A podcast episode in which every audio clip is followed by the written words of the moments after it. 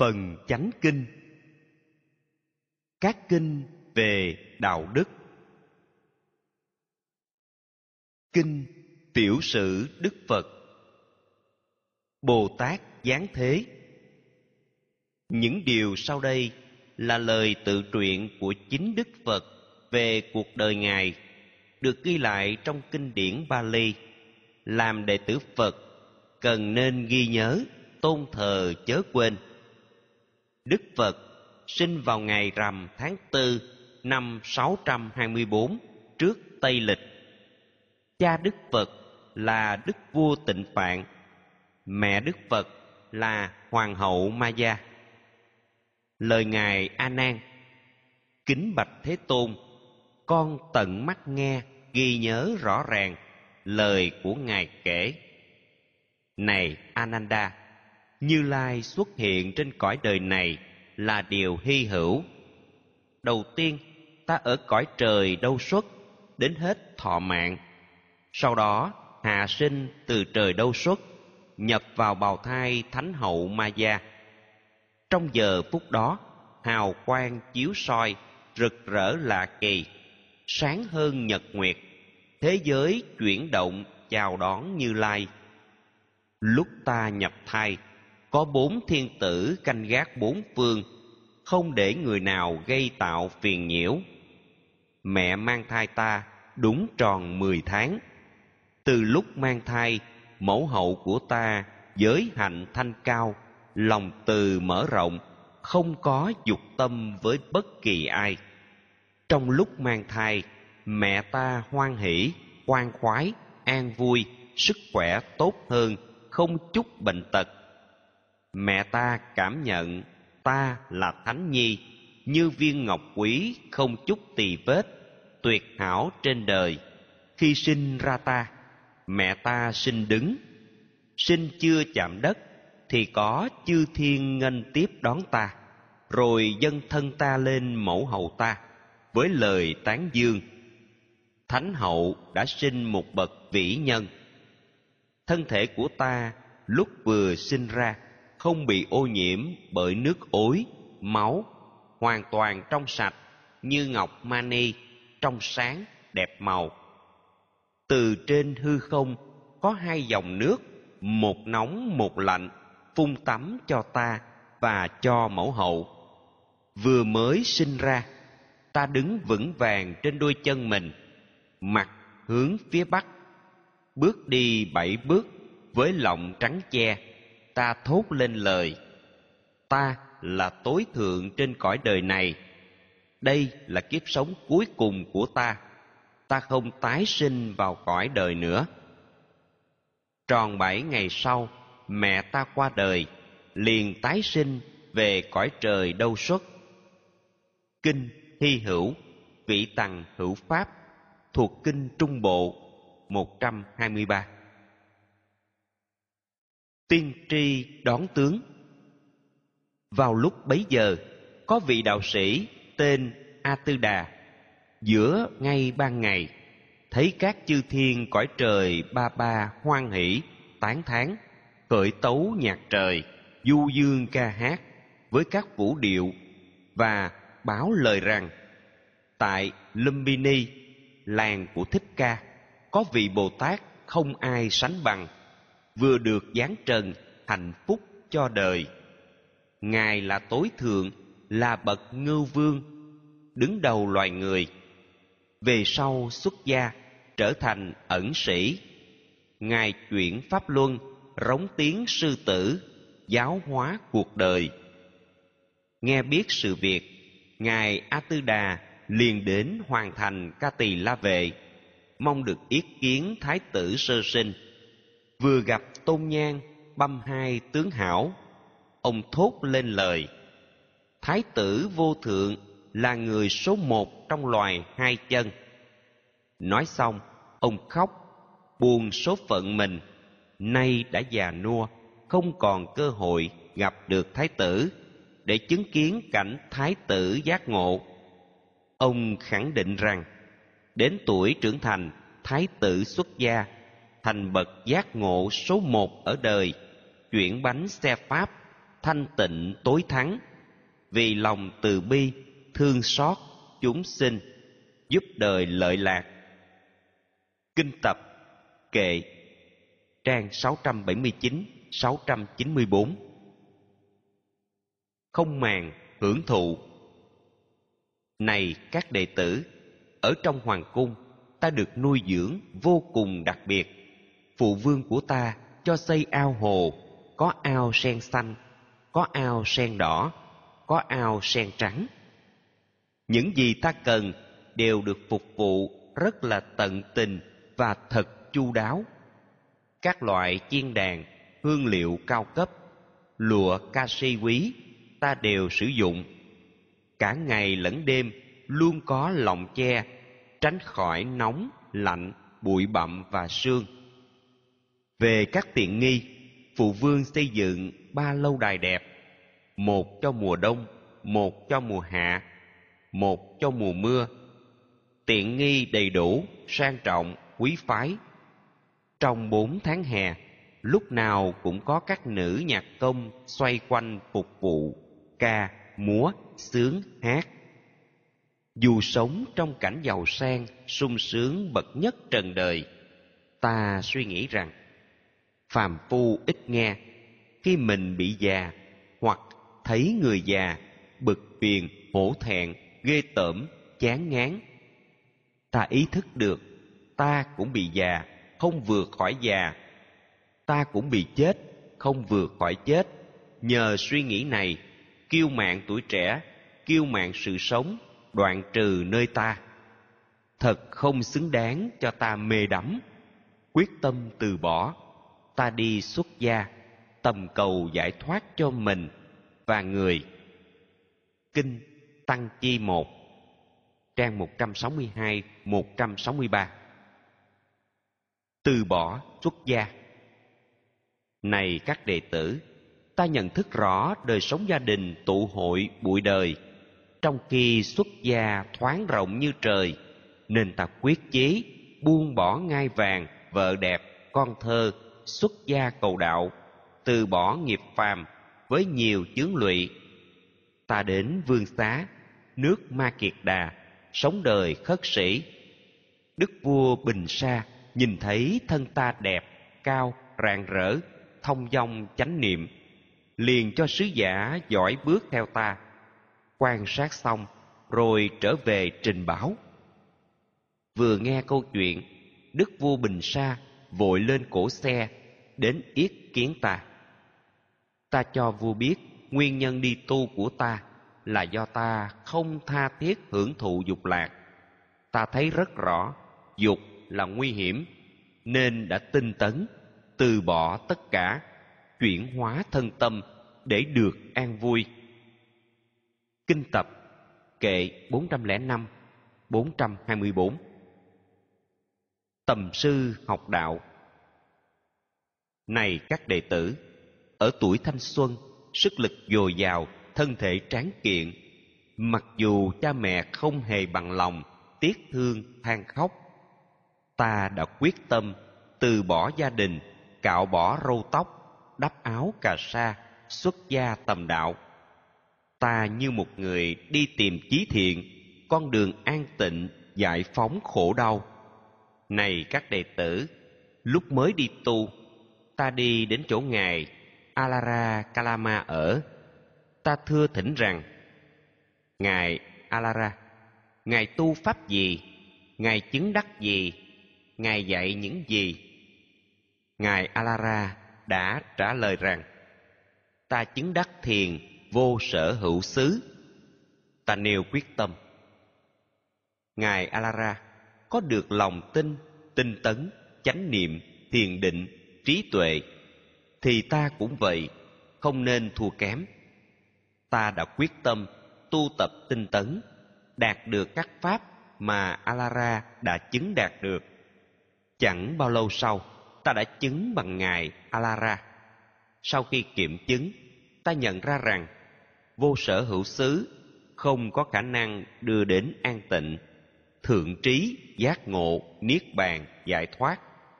Ta đã mạnh dạn từ bỏ pháp này, tiếp tục lên đường tìm kiếm tâm linh. Tạ từ vị thầy, ta đã ra đi, tiếp tục tìm kiếm con đường tối thượng, an lạc tuyệt đối. Ta đã đến gặp Ngài Uddaka Ramabutta, cầu học chân lý, gọi là phi tưởng, phi phi tưởng xứ. Ta học mau chóng, thông hiểu tất cả những gì được dạy. Chẳng bao lâu sau, ta đã chứng được pháp ấy như thầy. Ngài Uddaka đã xác nhận rằng điều ta chứng được đã bằng với Ngài.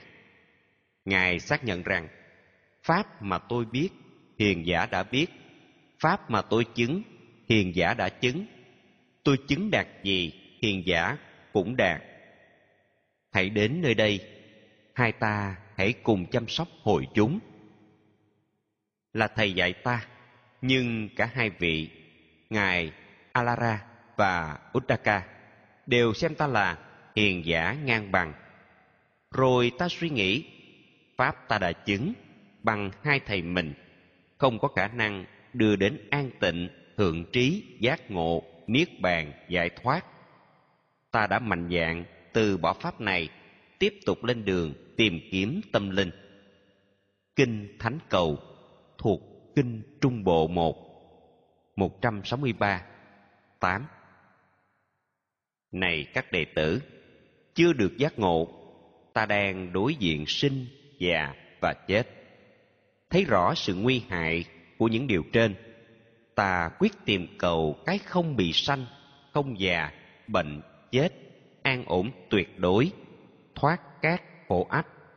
Đó là niết bàn. Biết rõ uế nhiễm dẫn đến sinh, già, ta không uế nhiễm, không tạo phiền não, đạt được niết bàn, hạnh phúc tối thượng, không gì sánh bằng. Kinh Thánh Cầu thuộc Kinh Trung Bộ 1, 163. 6 năm khổ hạnh. Sau khi từ giã hai vị đạo sư đạo Bà La Môn, ta tu khổ hạnh trong suốt 6 năm, không ai sánh bằng.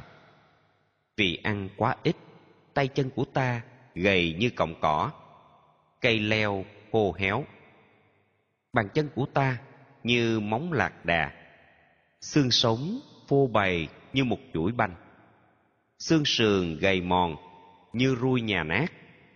Con mắt của ta không còn long lanh, nằm sâu hun hút. Da đầu nhăn nheo như trái bí đắng, ngã màu xám trắng, bị cơn gió nóng làm cho nhăn nheo. Da bụng của ta bám sát xương sống, đen đủi xấu xí. Khi đi vệ sinh, ta đã té gục, úp mặt xuống đất, lông tóc hư mục, rời khỏi thân ta. Ta tự xoa bóp cơ thể của ta, toàn thân, tay, chân, thật là đau nhức. Từ nhận thức này, ta quyết từ bỏ pháp tu khổ hạnh của Bà La Môn. Ta rời núi khổ, đi thẳng về hướng Bồ Đề Đạo Tràng, chuyên tâm thiền định suốt 49 ngày. Kinh Sư Tử Hống thuộc Kinh Trung Bộ 1, số 80. Này các đệ tử, rồi ta suy nghĩ, ta đang ngồi dưới bóng mát Bồ Đề, chuyển hóa ái dục, ly bất thiện pháp, thanh tịnh tâm ý, chứng thiền thứ nhất, trạng thái hỷ lạc do lìa ái dục, còn tầm, còn tứ. Chứng thiền thứ hai, trạng thái hỷ lạc do nội định sinh, không tầm, không tứ, nội tịnh nhất tâm. Chứng thiền thứ ba, trụ xả, lìa các hỷ lạc, chánh niệm, tỉnh giác, cảm nhận hạnh phúc do biết buông xả. Chứng thiền thứ tư, buông bỏ tất cả ý niệm, không còn khổ vui, thanh tịnh tuyệt đối. Ta nhận ra rằng đây là con đường đưa đến an lạc, giác ngộ, niết bàn. Kinh Trung Bộ 1, 240. Chứng đạo dưới cội Bồ Đề. Này các Phật tử, với tâm định tĩnh, thuần tịnh trong sáng, không còn cấu nhiễm, vững chãi định tĩnh, Ta hướng tâm đến trí tuệ lậu tận, ta biết như thật. Đây là khổ đau. Thân gồm 4 loại: sanh, già, bệnh, chết. Tâm gồm 4 loại: yêu phải, chia lìa, ghét phải, gặp gỡ, muốn không mà không được, và chấp thân thể. Ta biết như thật. Đây là nhân khổ, bao gồm tham ái, sân hận, si mê và các chấp thủ. Ta biết như thật. Đây là niết bàn, an lạc tuyệt đối, không còn khổ đau, không bị lay động, không bị thay đổi, bây giờ tại đây, trên cõi đời này. Ta biết như thật. Đây là con đường chấm dứt khổ đau, gồm 8 yếu tố: tầm nhìn chân chánh, tư duy chân chánh, lời nói đạo đức, hành vi đạo đức, nghề nghiệp đạo đức, tinh tấn, chánh niệm và thiền định đúng. Ta biết như thật. Đây là phiền não. Đây là nguyên nhân của các phiền não. Đây là con đường kết thúc khổ đau. Nhờ nhận thức này, tâm ta thoát khỏi dục lậu, hữu lậu và vô minh lậu. Trong ta khởi lên một loại hiểu biết: ta đã giải thoát, ta biết rất rõ, tái sanh đã tận, hạnh thánh đã thành, việc nên đã làm, không còn trở lại sinh tử này nữa. Kinh Trung Bộ 1, 248. Tuyên bố chân lý. Này các đệ tử, bấy giờ Phạm Thiên Sahampati thưa với ta rằng: thưa Ngài, thế giới tiêu diệt nếu tâm của Ngài, một Đức Như Lai, bậc đại giác ngộ, hướng về thụ động, không muốn thuyết pháp. Ông đáp thượng y, cung kính cung thỉnh: kính bạch Thế Tôn, hãy ban lời vàng. Có những chúng sanh ít nhiễm bụi trần, sẽ hiểu chánh pháp, sẽ tu chánh pháp. Ta đã nhận lời, rồi suy nghĩ rằng ta sẽ thuyết pháp cho ai đầu tiên. Ta liền nghĩ đến thầy Alara, nhưng thầy đã chết 7 ngày trước đó. Ta bèn nghĩ đến thầy Uttaka, người vừa qua đời mới ngày hôm qua. Ta liền nghĩ đến nhóm 5 tu sĩ từng là bạn ta, khi tu khổ hạnh, hiện đang tu tại khu vườn Nai Đẹp thuộc Ba La Nại. Ta đã lên đường gặp họ tại đây. Trong bài kinh đầu là chuyện Pháp Luân, ta đã khẳng định: này các đệ tử, vì không giác ngộ, không thông hiểu tứ đế, con người trôi lăn trong kiếp luân hồi. Này các đệ tử, cho đến khi nào chúng ta hiểu được bản chất khổ đau, nguyên nhân khổ đau, niết bàn hết khổ, con đường diệt khổ, thì đến lúc ấy tham ái kết thúc, chuyển hóa sạch nghiệp, không còn phiền não, dứt sạch nghiệp chướng, thanh tịnh, giác ngộ, chứng đắc giải thoát, không còn tái sinh. Kinh Đại Bát Niết Bàn thuộc Kinh Trường Bộ 16. Vị trí của Phật. Này các đệ tử, kết thúc sinh tử, ta đã trở thành giác ngộ tối tôn ở trên đời này. Ta là trưởng thượng, ta là tối thượng. Đây là kiếp sống cuối cùng của ta. Từ nay trở đi, ta không tái sanh theo nghiệp lôi kéo. Trường Bộ Kinh 1, 151. Này các đệ tử, một người xuất hiện ở trên cõi đời có một không hai, không có đồng bạn, không có ngang bằng, không có tương tự, bậc tối thượng giữa các loài hai chân. Đó là Như Lai, bậc A-la-hán, bậc chánh đẳng giác. Tăng Chi Bộ, Kinh 1, 29. Sự kiện sau đây không thể xảy ra trong một thế giới có hai Đức Phật, chánh đẳng chánh giác, không trước không sau, xuất hiện cùng lúc trong một thế giới chỉ có một vị chứng đắc Phật quả. Tăng Chi Bộ Kinh 1:37. Này các đệ tử, như bông sen xanh, sen hồng, sen trắng, sanh ra trong nước, lớn lên trong nước, vươn lên khỏi nước, không bị nước thấm, sanh ra trong đời, lớn lên trong đời. Ta chinh phục đời, không bị nghiệp đời làm cho thấm ướt. Ta là Đức Phật, giác ngộ tuyệt đối. Ta trở thành người không bị chi phối bởi tham, sân, si. Ta sanh ra ở đời vì hạnh phúc lớn cho các chúng sinh, vì lòng thương đời, vì phúc lạc lớn cho loài người này. Kinh Trung Bộ 1, số 83. Mồi đèn chân lý. Sau khi hóa độ 5 bạn đồng tu và 55 thương gia nổi tiếng trở thành 60 vị A-la-hán, ta đã khuyến khích các vị như sau. Này các đệ tử, hãy siêng du hành vì hạnh phúc lớn cho cả loài người, vì an lạc lớn, vì thương tưởng đời, vì các lợi ích và nhiều phúc lạc cho loài người này. Tất cả các vị đừng đi chung đường, hãy đi nhiều hướng, truyền bá chân lý, toàn thiện quảng đầu, toàn thiện quảng giữa, toàn thiện quảng sau. Cả văn và nghĩa mô tả trọn vẹn đời sống thánh thiện. Như các đệ tử, ta sẽ đi về Uruvela để truyền chân lý. Kinh Tương Ưng 1:128. Này các đệ tử, xưa cũng như nay, ta chỉ nói lên hiện thực khổ đau và con đường đến kết thúc khổ đau. Kinh Trung Bộ 1:140. Này các đệ tử, ta không tranh chấp cái gì với đời, chỉ có cuộc đời tranh chấp với ta. Này các đệ tử, mỗi khi thuyết pháp, không nên tranh chấp với ai ở đời. Kinh Tương Ưng 3:165.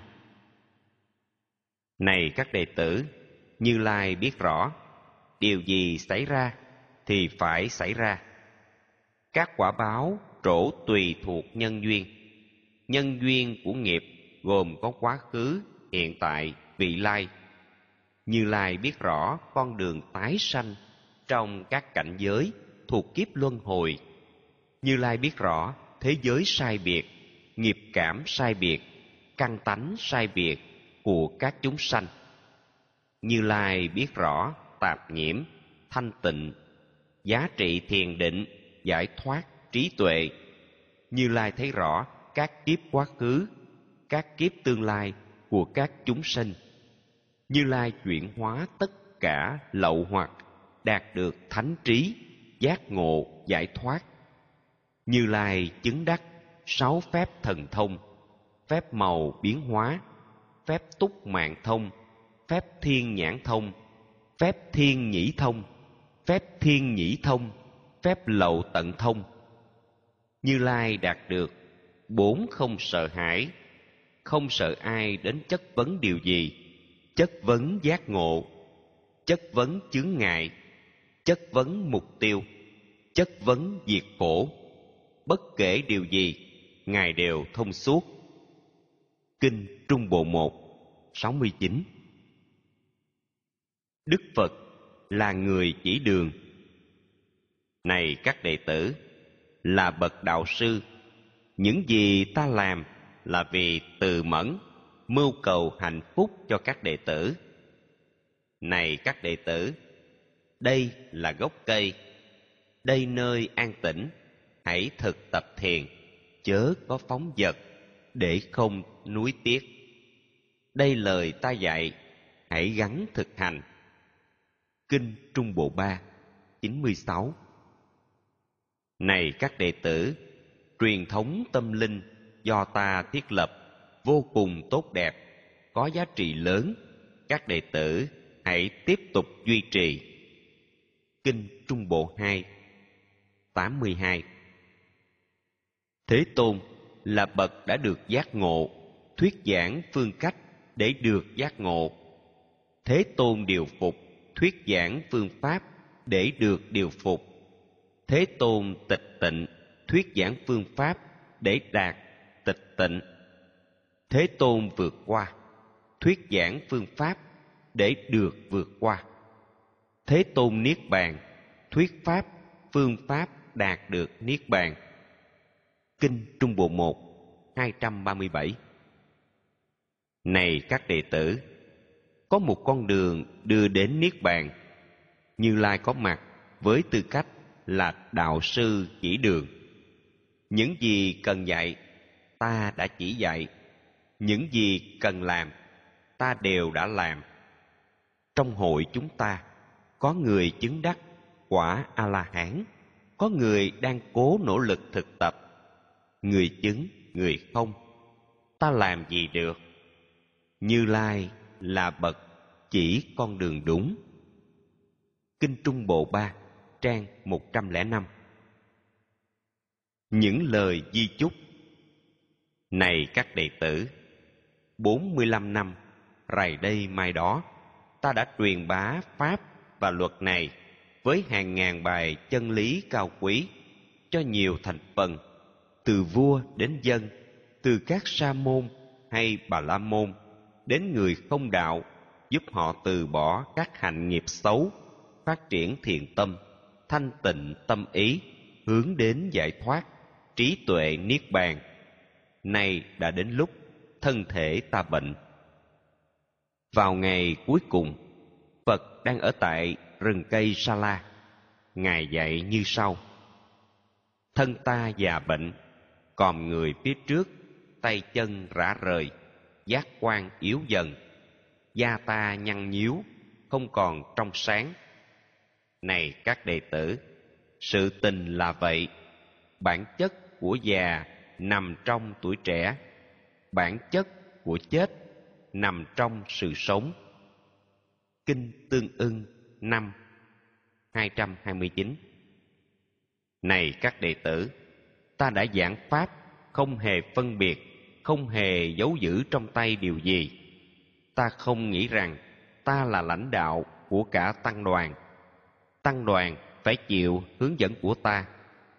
Ta đã công bố con đường giác ngộ. Ta nay đã già, 80 tuổi rồi, đến lúc vẫy chào với cuộc đời này.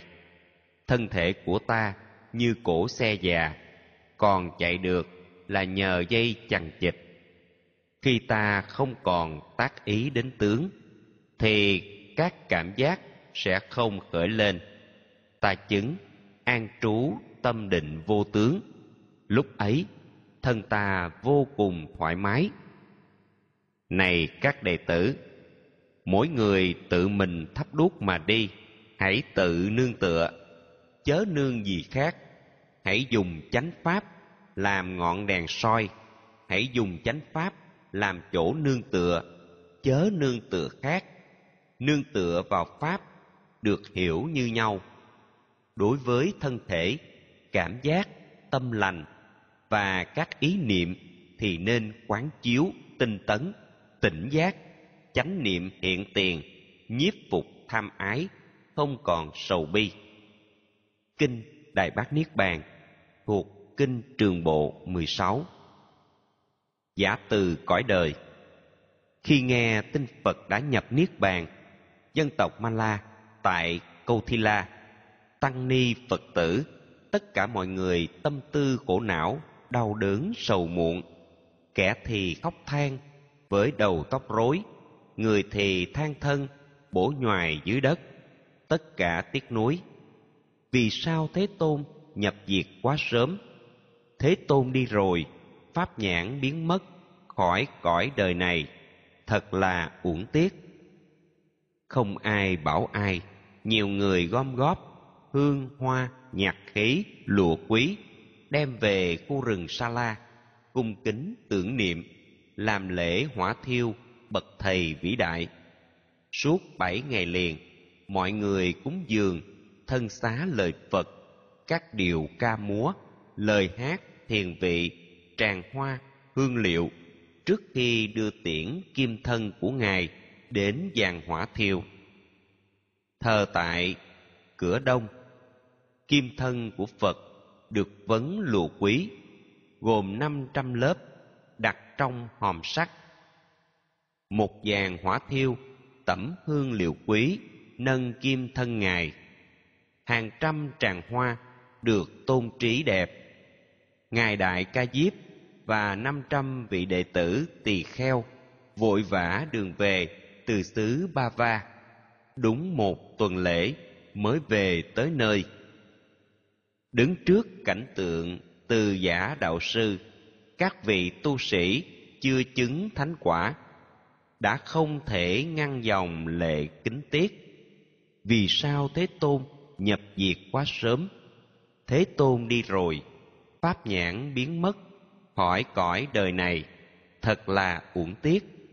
Đối với các vị đã chứng quả thánh, an trú chánh niệm, nội tỉnh suy tư, mọi thứ trên đời đều là vô thường, không ai tránh được phút biệt ly này. Khi Ngài Ca Diếp, tất cả mọi người đảnh lễ Thế Tôn, lửa bắt đầu cháy, hương thơm tỏa ngát, cảnh trời xao xát, tâm người buồn tênh. Sau lễ hỏa thiêu, kim thân của Phật để lại rất nhiều các viên xá lợi vô cùng quý giá. Xá lợi của Phật chia làm 8 phần, đựng trong tráp đá, dành cho 8 vua Phật tử thuần thành, xây tháp tôn thờ tại nước của họ, giúp cho bá tánh có dịp chiêm bái. Kinh Đại Bát Niết Bàn thuộc Kinh Trường Bộ 16.